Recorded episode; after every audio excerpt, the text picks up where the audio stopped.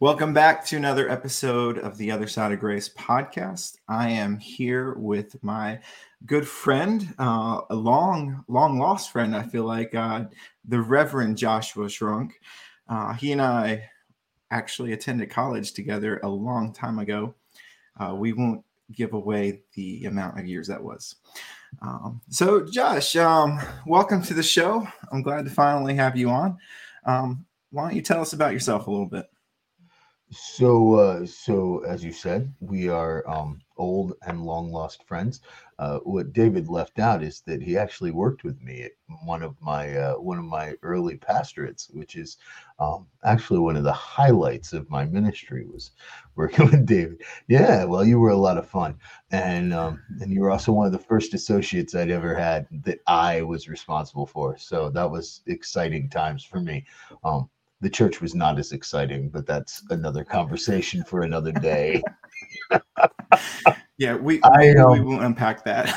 yeah, that's not what this is about. So anyway, so um yeah, so I went to uh, I went to college and um did a little bit of pastoring and then um, felt like I needed to keep going for more education. And, uh, and I went on and got uh, a master's and then another master's. And because you can never have enough masters to be master. Anyway, um, and uh, I ended up actually running a Christian school down in Florida for a little while. And then um, that led to getting a doctorate in education, only to return to the pastorate because that makes sense. And um and so I've been pastoring this uh this great little church up in um the southwest of Pennsylvania. So it's up in the southwest of Pennsylvania um by the Pittsburgh area for about 12 years now. Um, did some uh, did some teaching uh, for a little while, and um, and that was a lot of fun. And wrote a book and and just you know odds and ends and great thing about uh, pastoring in the same church for a really long time is that you get to build these long-standing relationships and it starts to open up doors for ministry that uh, you might not have expected and you get more time to kind of let things settle and and because uh, we had a lot of transition. Early in my life um, and my ministry we transitioned a lot. I think i moved like 20 times in the first 15 years of my marriage. It was horrible. Um, i mean i thought it was awesome at the time but looking back it was pretty traumatic for everybody else. I was like let's move to this new place. Come on kids. What? You just made friends. Who cares? So yeah. Um friends. Was, kids don't need them. Kids don't need friends. That's right. And uh, yeah, if you want to read all about my failures, that's all in the book I wrote. Good times. 101 ways to screw up your family with Amazon bestseller. That's right. That's right. Shockingly not. but um anyway. But yeah, so so uh so it's been uh, it's been a crazy ride. And um yeah, that's what I'm doing now. So, oh, I have. Uh, I it took a while when uh, David and I first met. Um, when you and I first met, so I don't know why I just spoke about you in the third person. when you and I first met, um, thinking about people listening, that's so funny. Uh, when you and I first met, I had three kids, and now I have ten kids um, and two grandkids. Two of two That's of my uh, awesome. uh, my oldest two got married, and they each had children, and so now I've got ten kids and two grandkids, and I look forward to taking over the world. yeah, you're on your way. Definitely taking over the world. anyway. Now, I'm hoping that some of your kids have a little bit more height than you. Um, no, no, no, oh. actually, that's not true. They, uh, as a matter of fact, almost all of them are taller than me. It's really lovely. Luckily, I still have you know a six-year-old and a nine-year-old who are not taller than me. Thank God. But no, for the most part, they either look me in the eye or they're taller than me. It's really very irritating. But I always tell them you're not going to get too tall because we're all dwarves, and uh, you know I think that's why we made such great friends because you were like the perfect uh, shoulder rest for me. Like, you know. I do remember multiple conversations about Lord of the Rings. Yes, I'm going to throw you into the uh, the attacking army. whatever it takes. Whatever it takes. That's awesome. Well, today we are discussing um, my devotional, uh, Keep Watch With Me. This is actually a, a part one of two parts. Um, and if, uh, if, if Josh wants to be back for a second part, we'll, we'll uh, do that maybe in the future. But today uh, we are going to be talking about that. And I just want to quickly read uh, Mark 14, 33 through 35. It says, uh, he took Peter, James, and John with him, and he became deeply troubled and distressed. He told them, My soul is crushed with grief to the point of death. Stay here and keep watch with me. He went on a little further and fell to the ground. He prayed that, if it were possible, the awful hour awaiting him might pass him by.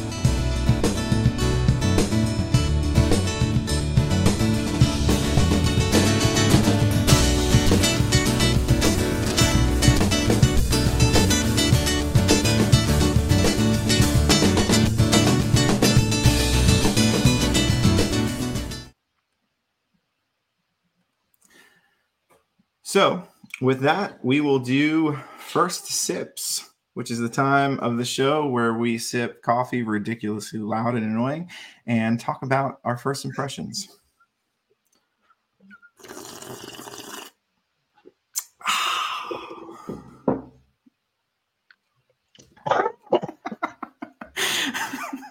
You're right there, I've buddy. never, I've never attempted to drink coffee ridiculously loud before. That's actually harder than it sounds. yeah, we've had a lot of practice on the show. Not to mention, right. my my background screen keeps blinking out on me. Like I feel like I'm in the Matrix over here.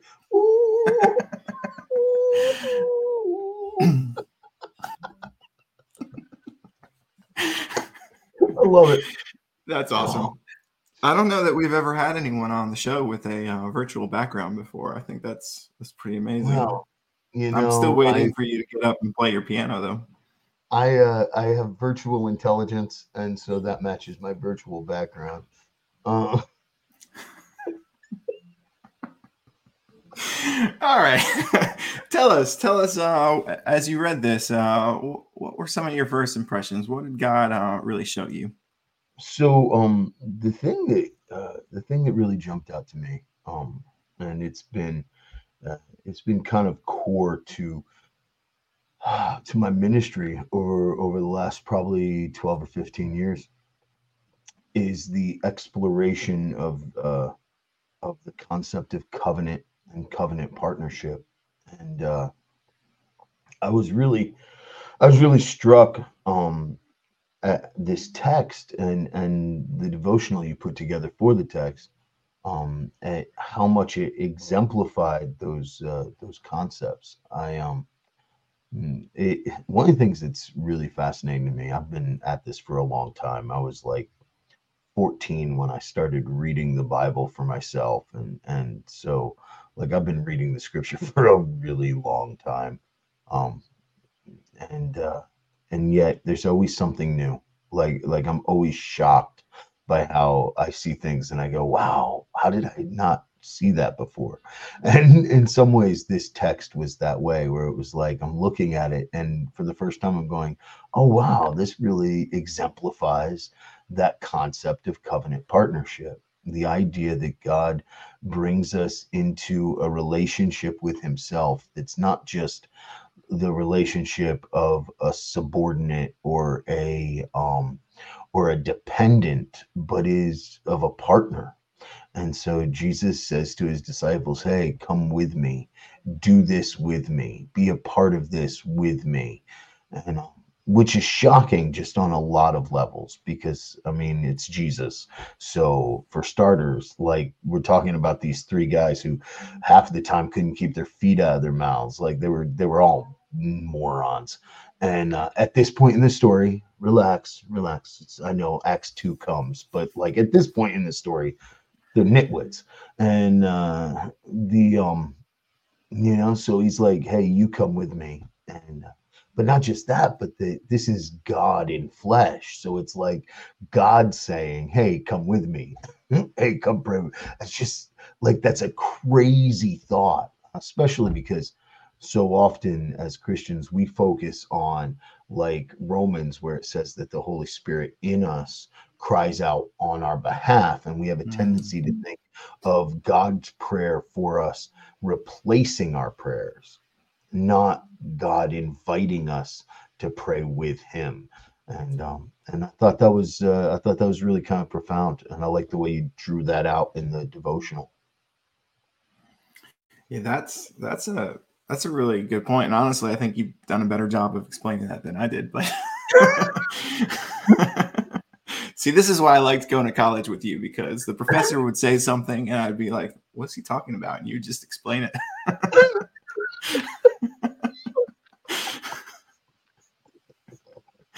I have a I have a gift for rephrasing. that's my that's my it is gift. Rephrasing is definitely a spiritual gift. Uh, well, that's that's awesome, and I, definitely I think let's let's dive deeper into that as we go along. Um, so one of my, um, of course, you know, I wrote this, so doing first impressions is kind of funny for me. But uh, as I went back and read it, uh, because it's been a couple years since I wrote this, um, the idea of partnership, divine partnership, as you talked about, um, or covenant partnership, uh, really did stand back out to me. But also the the idea of hope and how frail it can be, but also how amazingly strong it can be, and uh, start thinking about what the difference between um, what can what can get us to lose hope versus what can get us um, to stand firm in hope. Um, and so, yeah, I definitely want to dive into that a little bit more as well. Um, so, I think you know it's it's pretty clear this uh, this devotion um, or this passage, um, which is odd because when I remember when I wrote it, I never really had thought about it in this context of hope before, because it's a very common passage we hear every Easter, uh, Passover about Jesus going to pray, and it's just it's become so much part of the story that it's easy to gloss over a lot of the small little details that you can draw out from it. Yeah. Um, and so for me, when I, I read it with fresh eyes in a season, this was right after COVID had hit. The world was burning and my personal life was crumbling. Um, and God really just showed me like this isn't this is him offering an invitation to me to hope and I think you know that that invitation is for all of us. Um, and so, kind of diving into the theme of hope first, and then we'll kind of dive into um, uh, I think the the partnership aspect. Um, sure, sounds I good. I, yeah, I asked the question to myself as I was reading this the other day um, in prep for this this podcast: is what what causes our hope to fail.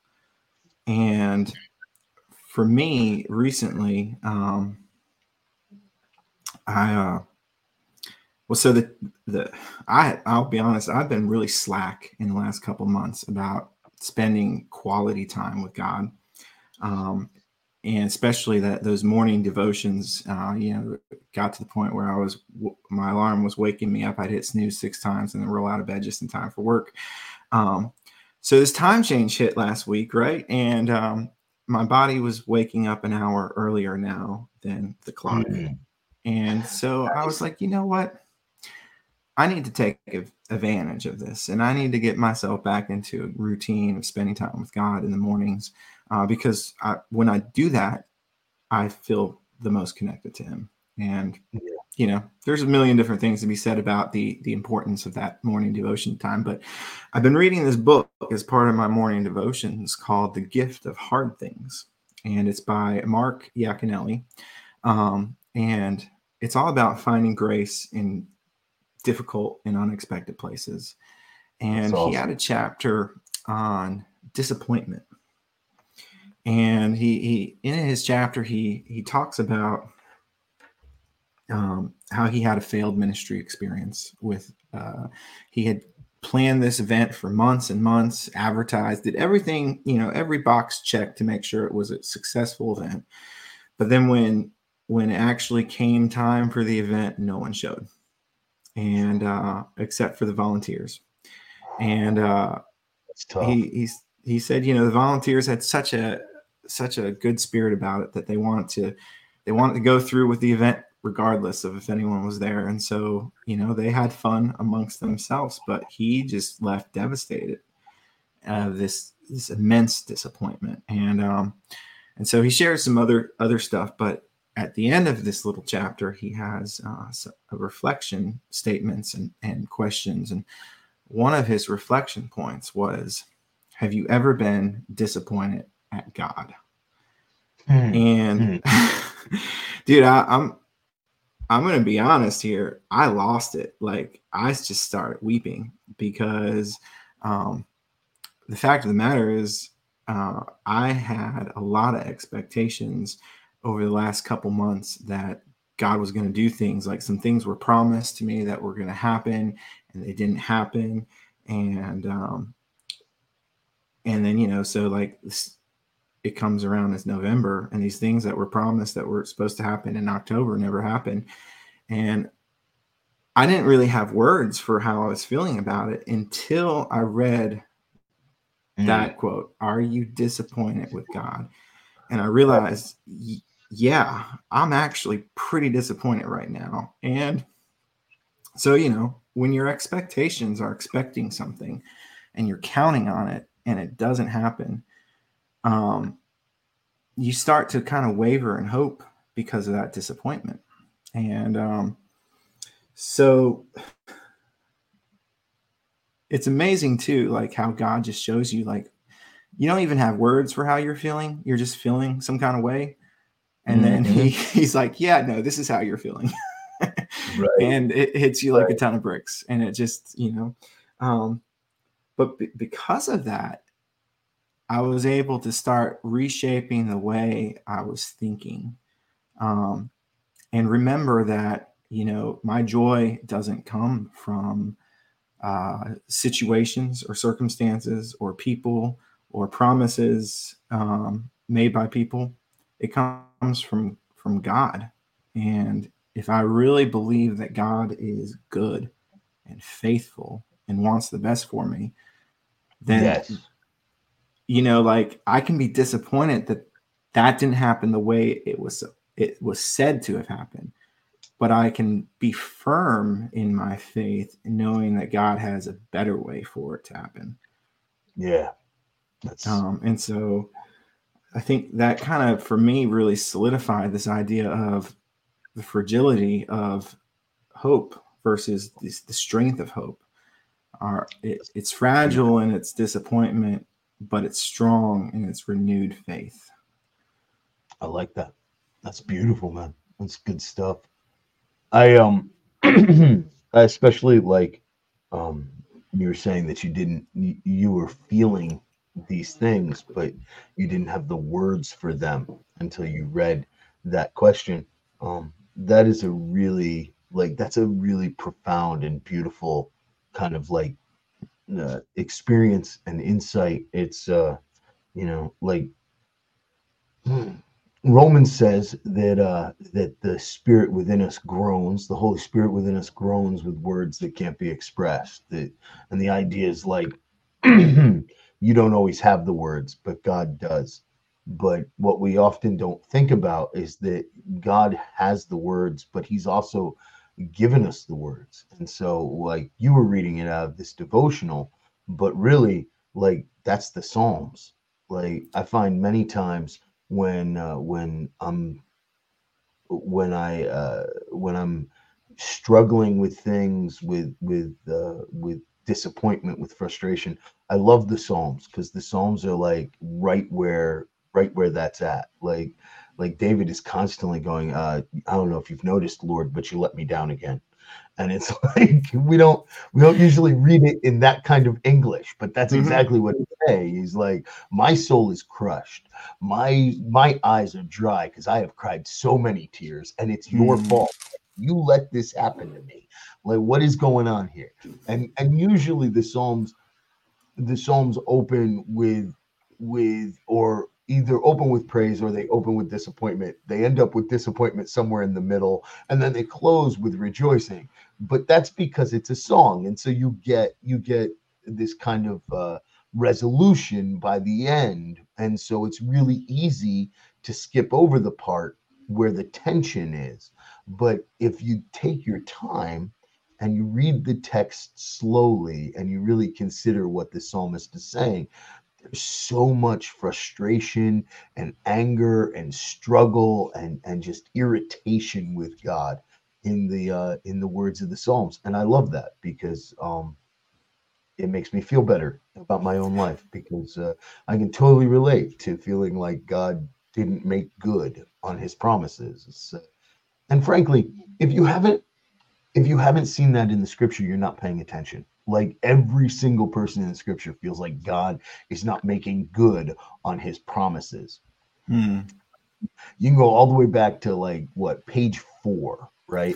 So Adam and Eve get kicked out of the garden, and um, and they have two children, their first two kids, Cain and Abel, and um, there's a lot of uh, there's a lot of uh, how shall I say uh, uh optimism about what Cain's name means um, which I don't want to mess with. Whatever. I think I talk about it in the book because it takes a little more time to explain. But Abel's name is actually the same word that gets translated in the book of Ecclesiastes as vanity. So hmm. Abel's name is literally. See, imagine like like what do you want to name this kid? disappointment, anxiety, frustration, all those things in one breath name. like, what have you done to me? so I mean, like, it's all the way through, all the way through the scripture, where like hmm. everybody feels like God's let them down. And and in some cases it's their own fault, and in some cases it's not framing their experience within the the the way the truth is actually what the truth really is. And uh and you know i mean there's different reasons why we get disappointed. And um and but but yeah it's there. It's it's, it's the common human experience. And which is why hope is so important because the, the common experience amongst man separated from God is to be disappointed with God that we're in this mess and to be disappointed that life isn't working and to be disappointed that all of our attempts to make life work fail and just make it worse. And we need hope. I mean it's just that's that's who we are. And um, yeah. yeah well you know definitely yeah. The the the idea of hope you know of course the idea of disappointment means that you were the the outcome did not meet the frame um, that you had the the frame the idea that you had of god the way you were framing him. Um, and so you know scripture teaches us to frame god as good and loving and faithful. Um, yes. and you know as you know the, the the term you know jesus in the passage right after this, Jesus refers to God as Abba, Father, which you know Abba is, is daddy. It's an intimate way of saying daddy. Right. And you know, if you're going to have an intimate relationship with your father in such a way, you're going to believe he has good things for you, like he wants your best. Um, and you know, right. we see we see a prime example of that in this in the story of the prodigal son. You know, the father he doesn't care what the son did. He wants the best for his son. So when he sees him coming right. back, he's like, dude, bring out the ring and the robe. Let's make a feast. You know, like he doesn't yeah he, he just wants goodness for for us right but when we experience disappointment what we find happening is the enemy is coming in and using that as a way to make us forget who god is and right. really like try and destroy our framework for how we view God. And so we're no longer viewing God as good and loving and faithful. We're viewing God as like, okay, are you angry with me? Have I mm-hmm. done something wrong? uh, are you really a good God? Are are you just mean and, and vengeful? Like what's what's going on? You know, like exactly. and so and, and that's a real struggle. Like I can't tell you how many times I've had to literally fight off the lie that God doesn't want good for me, that God's just going to be right. mean to me the rest of my life. You know, like. Yep. Yep. the, uh, I mean, in so many ways, if you look at like the the New Testament letters of James and Peter, uh, they're both framed within or written within that framework of like you got these people who are who are being persecuted. You've got these people who are um, in uh, well, they use the, both both Peter and uh, First Peter and uh, James uh, greet their uh, readers as those who are in dispersion or uh, diaspora, which is actually a term for um, the exile, uh, the exile into Babylon. So it's an interesting term because um, they're obviously a couple of hundred years after that, but uh, but the idea is to kind of call back to um, to the earlier exile, which then, of course, um, draws out all of the the prophetic things that were connected to that. So, like, just that one phrasing then like jumps you back to Jeremiah. It's like, hey, remember everything Jeremiah said to our people? Like, drag that forward, apply all that here. But um, but yeah, it's like both of those letters are written with that framing, and um, and it's all about this idea of like, hey, you you thought that everything was going to be okay, and now it's not. And how do you deal with that? Like, how do you mm-hmm. live life in that um in that reality. And especially i mean you you gotta remember keep in mind you gotta keep in mind that like especially the jewish believers like they expected uh, with acts chapter 2 that like everything was coming to a conclusion like the holy spirit's poured out. The next step is that messiah shows up kicks everybody's butt and establishes jerusalem as the new kingdom. Like that's why they're all hanging out so long. Why would you go anywhere? Like this is this is uh, ground zero where it all is going to happen. It's like being in New York City on New Year's Eve. Like, you don't you don't go, hey, who wants to take an excursion to Hoboken while uh, while the ball drops? You want to be in Times Square. Like that's where it's all happening. So Acts chapter two happens. They're all like, stay here. And then persecution comes and it's like, okay, now what? Like this doesn't even make sense. Like we had all of these expectations and and and now what? What are we supposed to do with this? And um uh, we all live in in some kind of a some kind of a tension that's very similar to that. We just we build up ideas about what God's supposed to do and how he's supposed to behave and what he's supposed to give us and, and what our life is supposed to look like. And a lot of times he just breaks that on us. And we're like, hey, hey, hey, hey, hey, that's not what a good father does.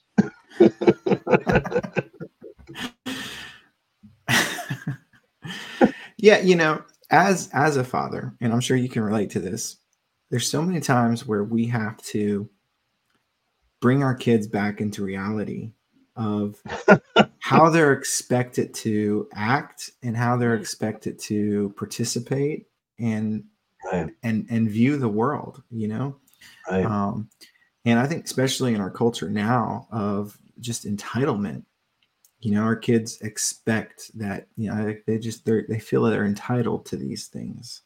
Yeah. And you know yeah.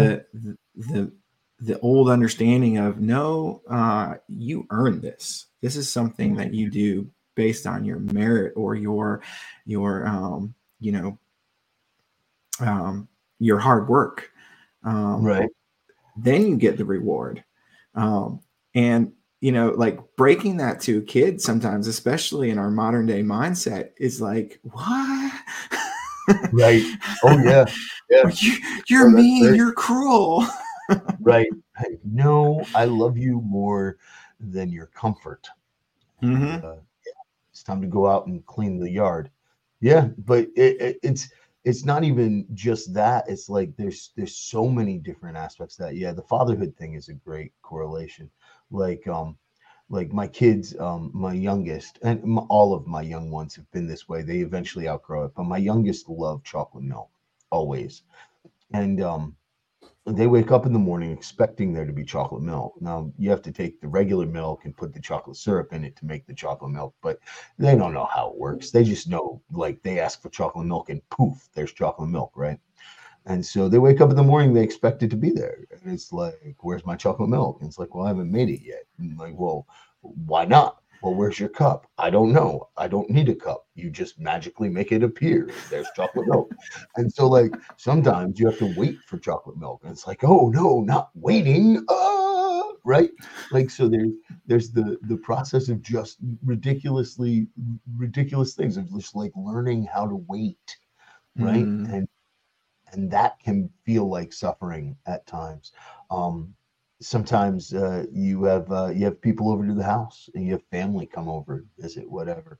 And it's like okay guys we're not going to play on a video game right now. We're not going to watch tv right now. We're going to sit at the table and talk. It's like what? No that's but i need time to play. And it's like you're not you're not being punished. It's not even a major like lesson in the sense of like you need to earn things in life. It's just we we're going to talk because that's what people do. Adult humans spend time together interacting, and one day you'll be an adult human. So, therefore, you're going to spend time interacting as well. And, uh, but because they think that what they need at the moment is to watch a TV show or to play a video game or or whatever it is that they want to do, then that feels like punishment. And it's like, no, we're just no, we're just talking. It's okay. It's part of growing up. And, Yeah. um, and I think there's a lot of times that when we interact with God, it's that same kind of thing where we're just like, we have such a myopic perspective of what our life should be. And God's like, no, I have this for you. And we're like, what? A good father wouldn't do that to me. Exactly. Um, well, you know, bringing that back around uh, to the devotional, there's the imagery I use of, of you know the the watchman in the tower guarding the city uh, against the perilous night. You know, and the night being symbolic, of course, for seasons of of suffering or hardship or hopelessness. Um, Yeah.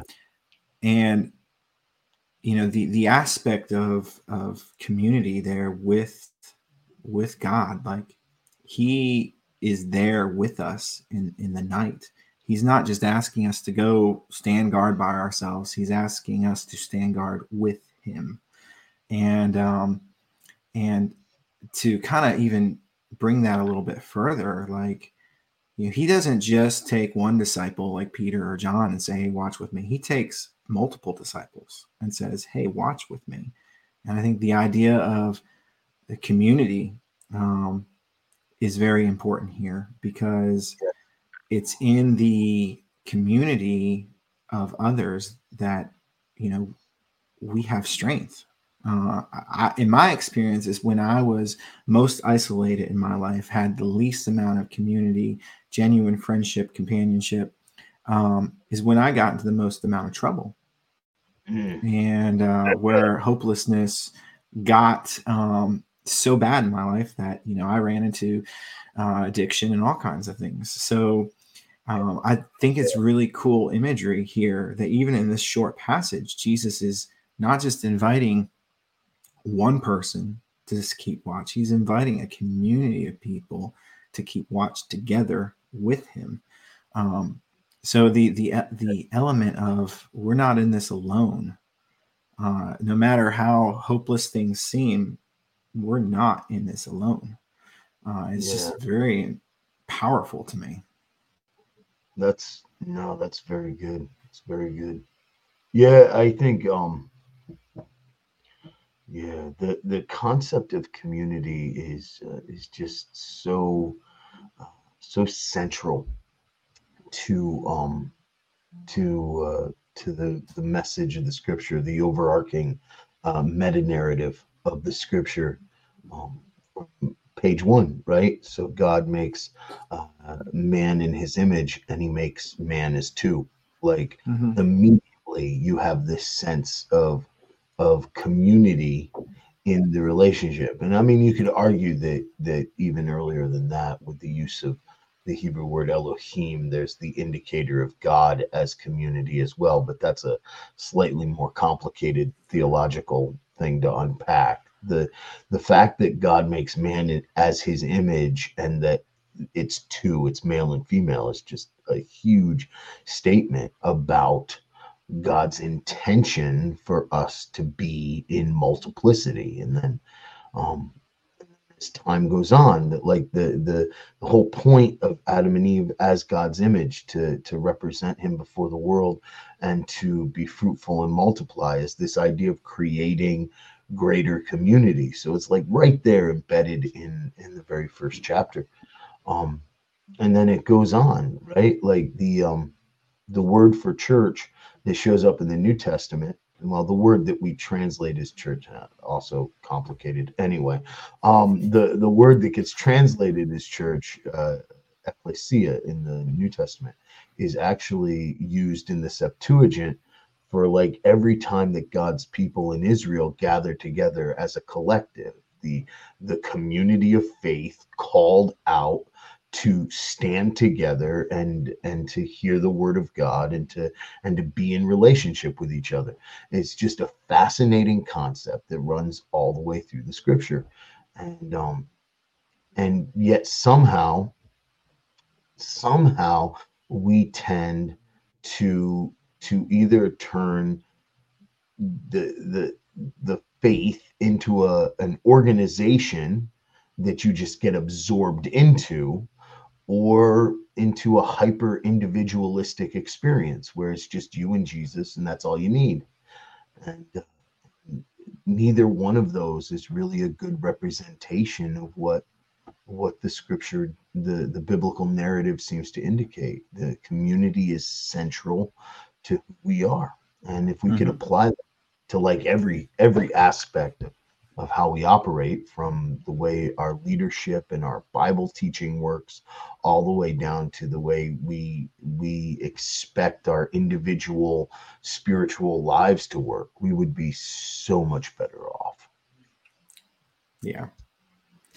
Yeah i think um our our world and our culture and our churches don't really do a good job of teaching the importance of community. Um, the the so, pastor at my the pastor at my church I go to now, um, he showed a video uh, probably a couple years ago. It was this video of um, I think it was buffalo or gazelle or some some kind of African um, oh, animal, you know, um, and they're herding. Yeah, my mind went immediately to Buffalo, New York. I'm sorry. Yeah, no, no, no, no, no, no, like water buffalo or something. I don't know, whatever. Um, the, this this herd of animals, right? They're they're um, there. There's a bunch of lions prowling around them, and so they start kind of scattering and herding. And what the lions are doing is they're trying to to single out the young and the weak get them right. isolated from the herd yep. so that they can attack. And yep. what I found interesting about this video is that the uh, the the baby animal that was being attacked runs into the the river trying to escape, but as soon as it jumps in the river, there's a crocodile waiting for it, and the mm. crocodile starts attacking. Um, but so it's like trying to escape from the crocodile and the lions. But one thing I found fascinating was that a group of the the herd came back and started surrounding this baby. And as soon as they did that, it made it impossible for um, that that animal to be attacked. And yeah. so the lions gave up, and of course, you know, as soon as it was out of the water, the crocodile gave up. But um, it was just a powerful imagery to me of the importance of yeah. community because and that's exactly what the devil wants us to do is get isolated, get us alone. Yeah. So we feel hopeless and then we just we give up. We don't have the strength to keep going. But uh, the community in that instance came around that animal and defended it. And so that's that's what the, the community is there for. Um, and so I'll never forget that video. That's awesome. And if animals do that by instinct, how much more so should people who have the spirit of God in them know how to take care of their own? hmm Just saying. Just saying. I mean, I will have to say, uh, there has been some uh, communities of faith that I've been in that um, did didn't do that for me. and uh, they kicked me to the curb, let me be eaten by crocodiles. But I, I think know, I've God- that church. hey, we said we wouldn't talk about that church today.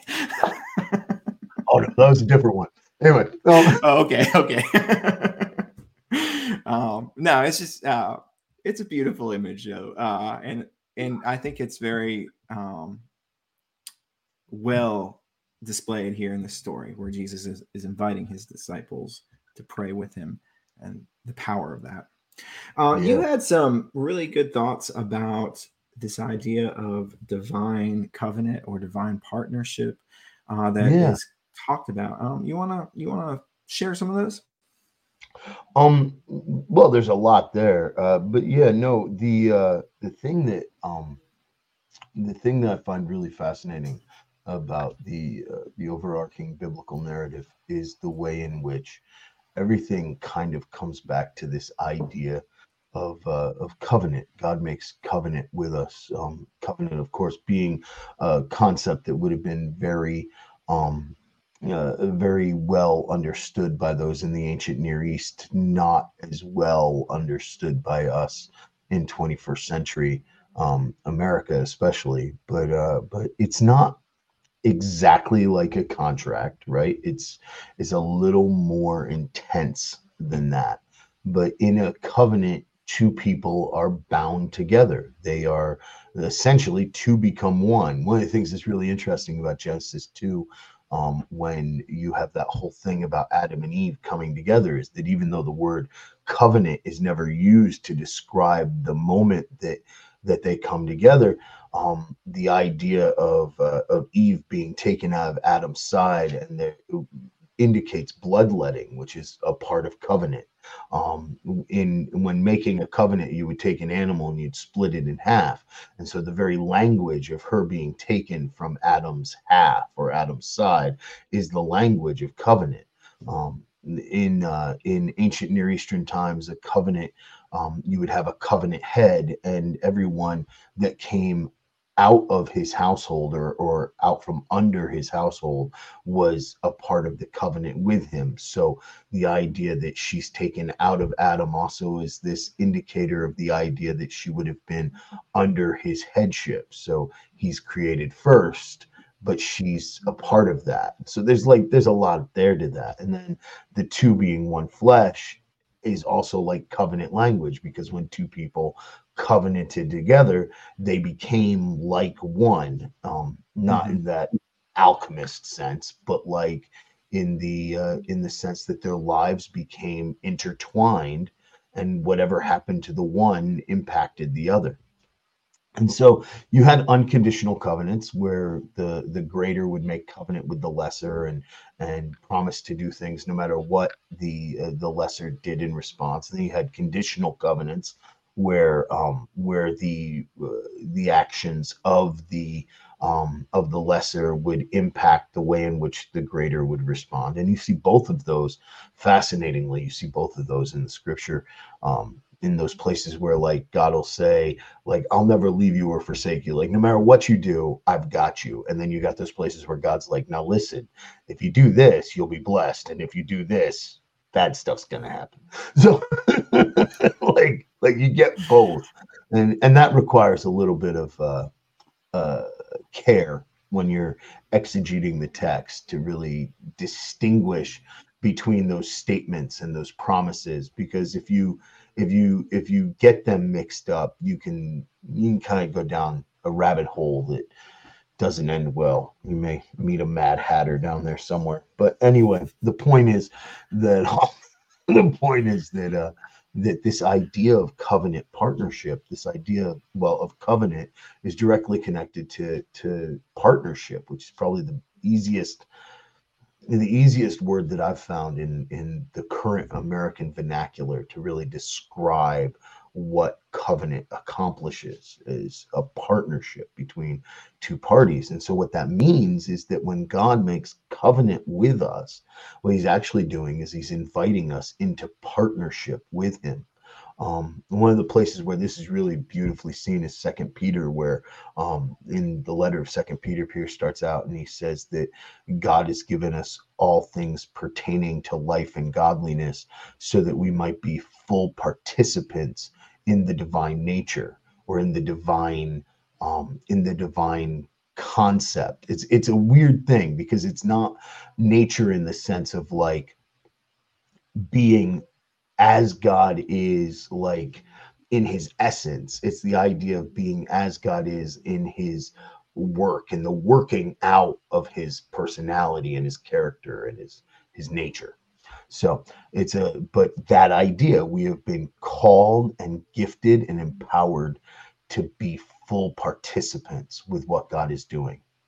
And so, or like Acts, where where you see where um, Acts chapter two, where it says that the um, the early believers, the early converts were um, were abiding in the apostles' teaching and in their fellowship. But the word is koinonia, which literally means partnership.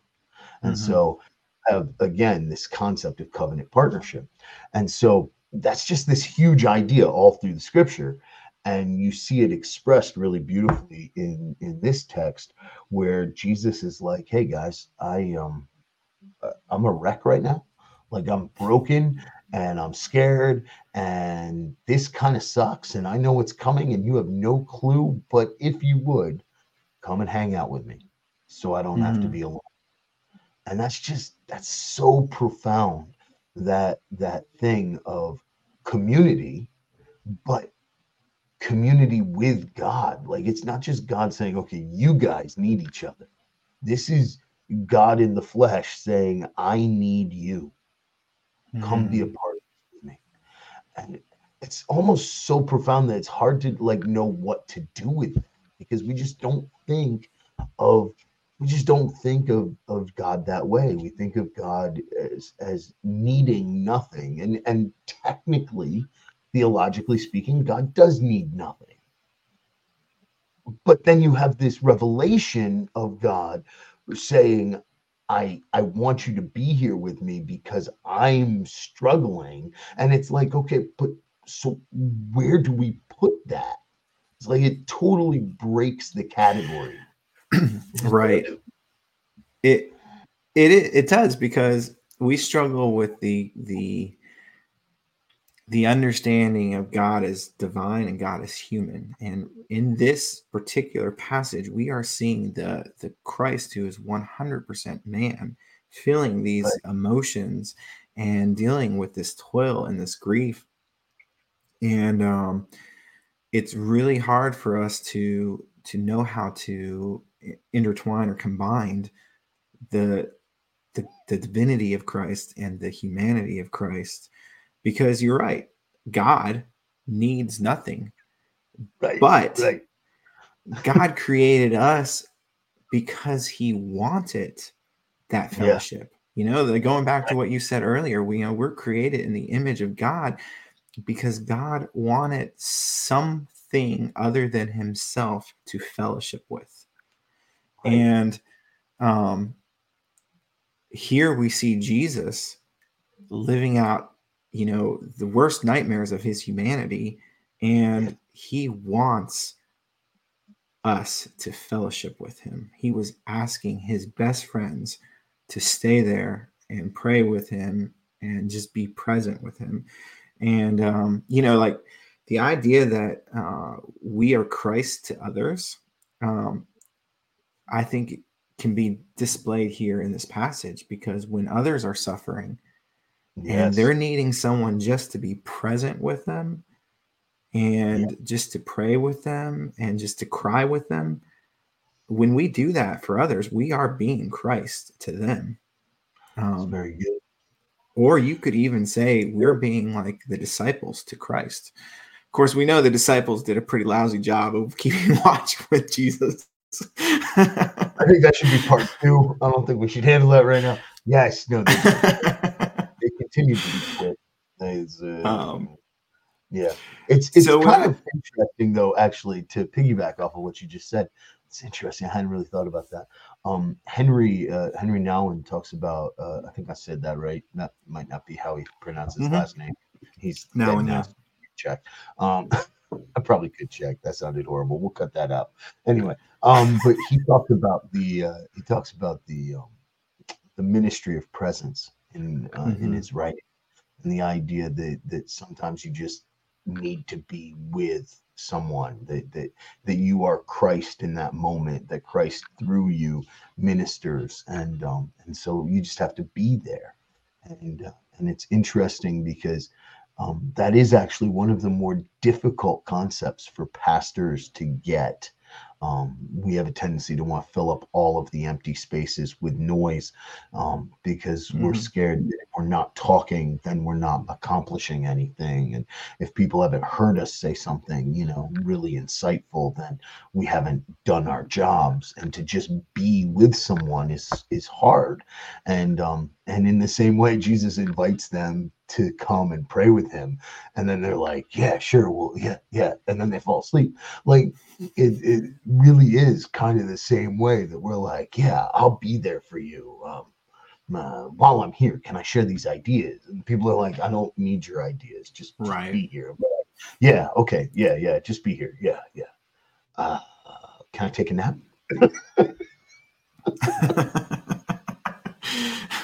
Yeah I, it is funny because you know I have I have dealt with a situation where one of my teenagers passed away, and uh, I remember going to the hospital, and uh, you know his his his parents were just they were a mess. I mean, they were falling apart, and I had no words, like none. Like I felt like such a terrible, bad youth pastor because I had no words to comfort them and uh, I remember talking with my senior pastor about that, and he said, "You know what, David, you were there. That's all that matters." Yep. And um, and you know that was a little bit of consolation, but I still like you know the the human in me wants to, like you said, fill up that space with something witty or something to bring some a little bit of joy or life into this terrible situation. But I had none of that and uh, and I part of it was too. I was grieving because this was one of my kids. You know, I I'd known him and I've been yeah. teaching him for a couple years, and so like as someone who's also grieving, trying to comfort someone who is grieving, the most I had to give was just my presence. Right, and you know, yeah, and and actually that's enough. That's right, that is enough. And too often, too often when we fill in the spaces um, we don't give uh, we don't give space for for grief and disappointment and and suffering. We don't give space for that to breathe in a sense. People need to breathe through that stuff. They need to mm. have a moment to process it. Um, and and what we do is when we fill up all the spaces we rob people of the opportunity to actually process what's happening. And then they have to process it later when you're not there and and mm-hmm. the the experience of of a hard thing especially when grief is involved well really i mean all disappointment and suffering has an element of grief because it all has an element of death but but speaking specifically of the experience of death which is much more in your face um the the shared experience of grief is a powerful healing agent that if all we do is fill that space up with words trying to attempt to feel like we've accomplished something we actually rob people of the opportunity to grieve with us or grieve in community which can help to to help them process it in a way that brings healing. If you make them do that on their own later then you've robbed them of that experience of community so saying nothing is often the best thing you can do. Yeah. Um, and also not being afraid of silent yes. space. yes. I've, I've had to learn that, you know, just in in conversations with others, you know, too. It's like you get to this Yeah. point where, like, okay, it's went silent. Well, don't be scared of that. Let Right. give that time for what that person just said to sink in, for you know, um, conversation to arise naturally. And remember, you're just there. You're present with them in that moment. Um, Yes. so. Yeah. Uh, well, we're uh, breaching about the hour mark. Um, I wanted to kind of circle back real quick and talk about uh, you'd mentioned, you know, the invitation, covenant as an invitation into something, um, into partnership with God. And I remember um, when I was at Duke, uh, this idea of divine um, partnership really, really kind of popped out at me as something I'd never really thought about before. And um, as as we were going over communion liturgy, it hit Mhm. me. You know, communion is is the new covenant, the making of the new covenant that Christ says, and um, oftentimes we can get stuck into this idea of you know, well, communion is that time when we confess our sins before God, and then we take a little bread and some grape juice, and you know, we feel sad about everything. Um, but really, dude, communion. communion is a celebration. I love you're laughing right now. Yes, that's what Um, everybody thinks. You're right. No. right. I get a little bread, I get a little juice. Not enough to taste, just enough to do the ritual. exactly.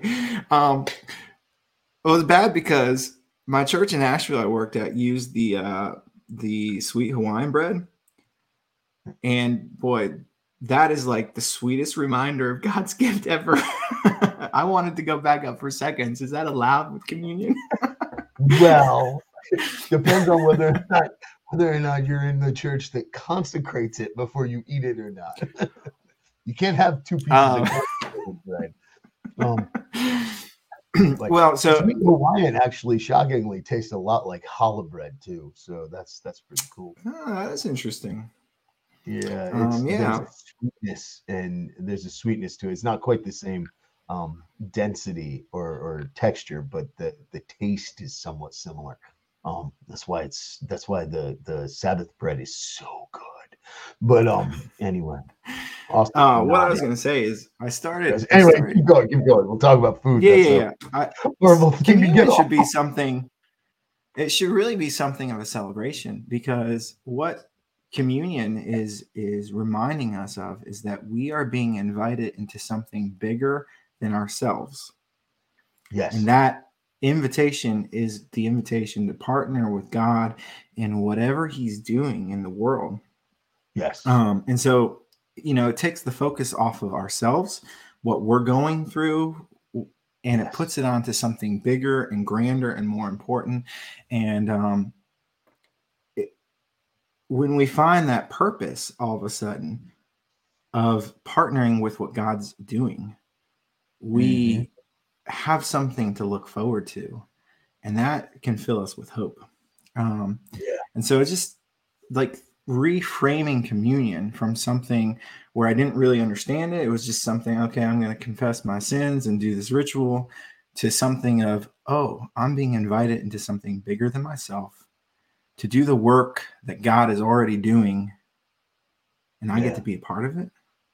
That's so cool, you know? that Um, and you know, I made the statement in my devotion because this is this sticks with me everywhere I go.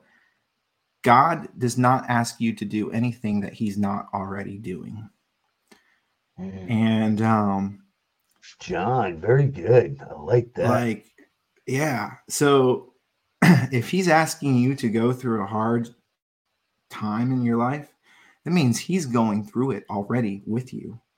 and he's going to go through the next chapter with you in the next chapter. If he's asking you to go on the mission field, guess what? He's already there on that mission field doing the work. Um, That's so profound. That is that is profound insight there. You could spend another two or three hours just on that alone. That's yeah, very good. yeah. Well, um,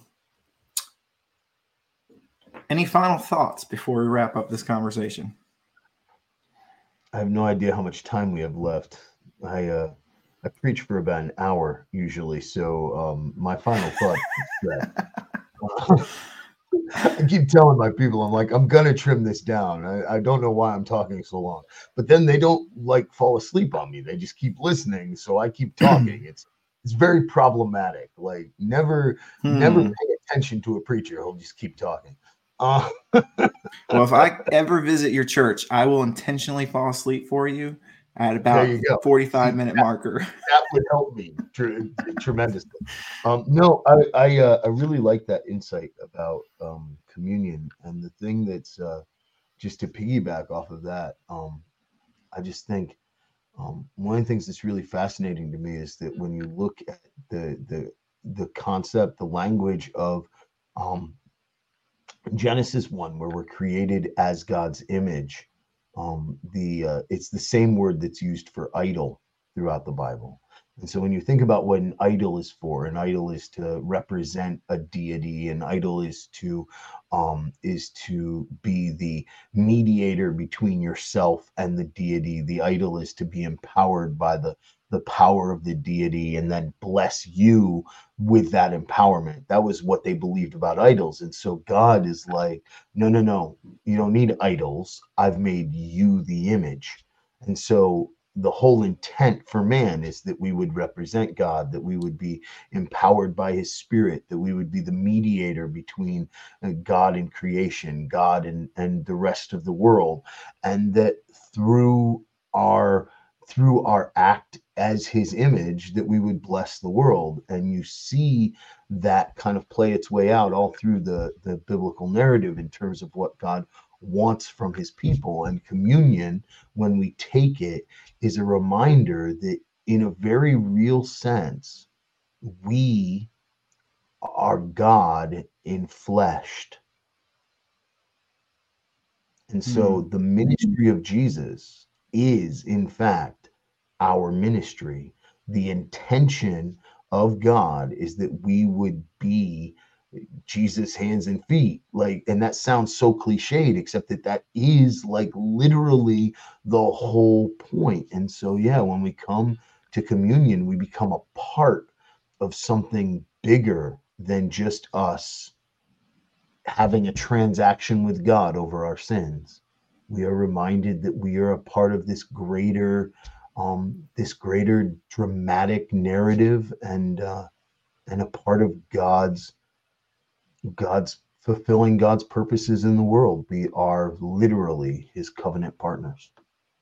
Yeah, that's so beautiful. You know, as you were you were saying um, that, remind me. I posted a quote on my Facebook by um, Paul David Tripp the other day, and it goes along with this. I want to read it real quick.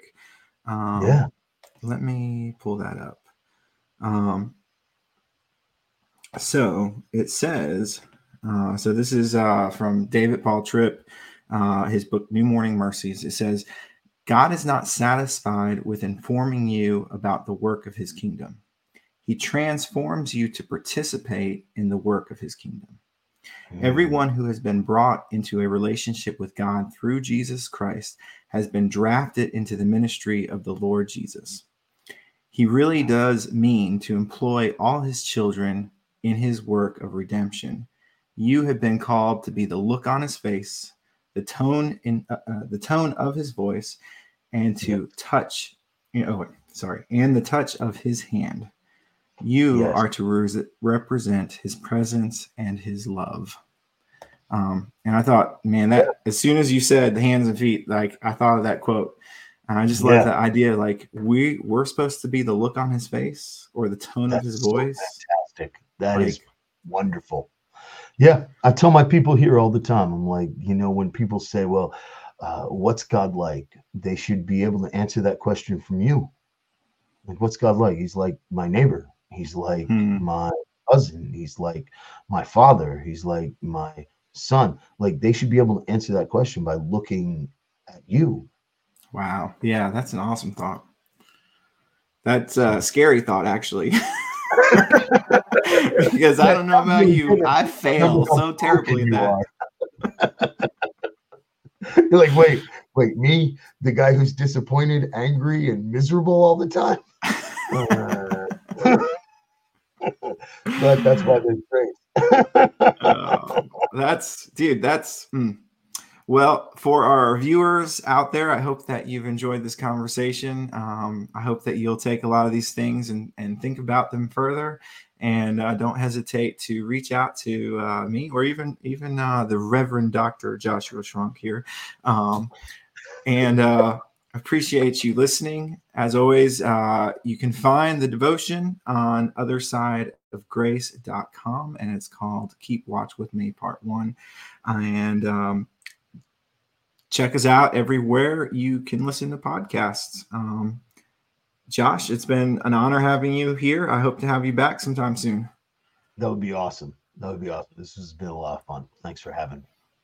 Absolutely. All right, guys. See y'all later.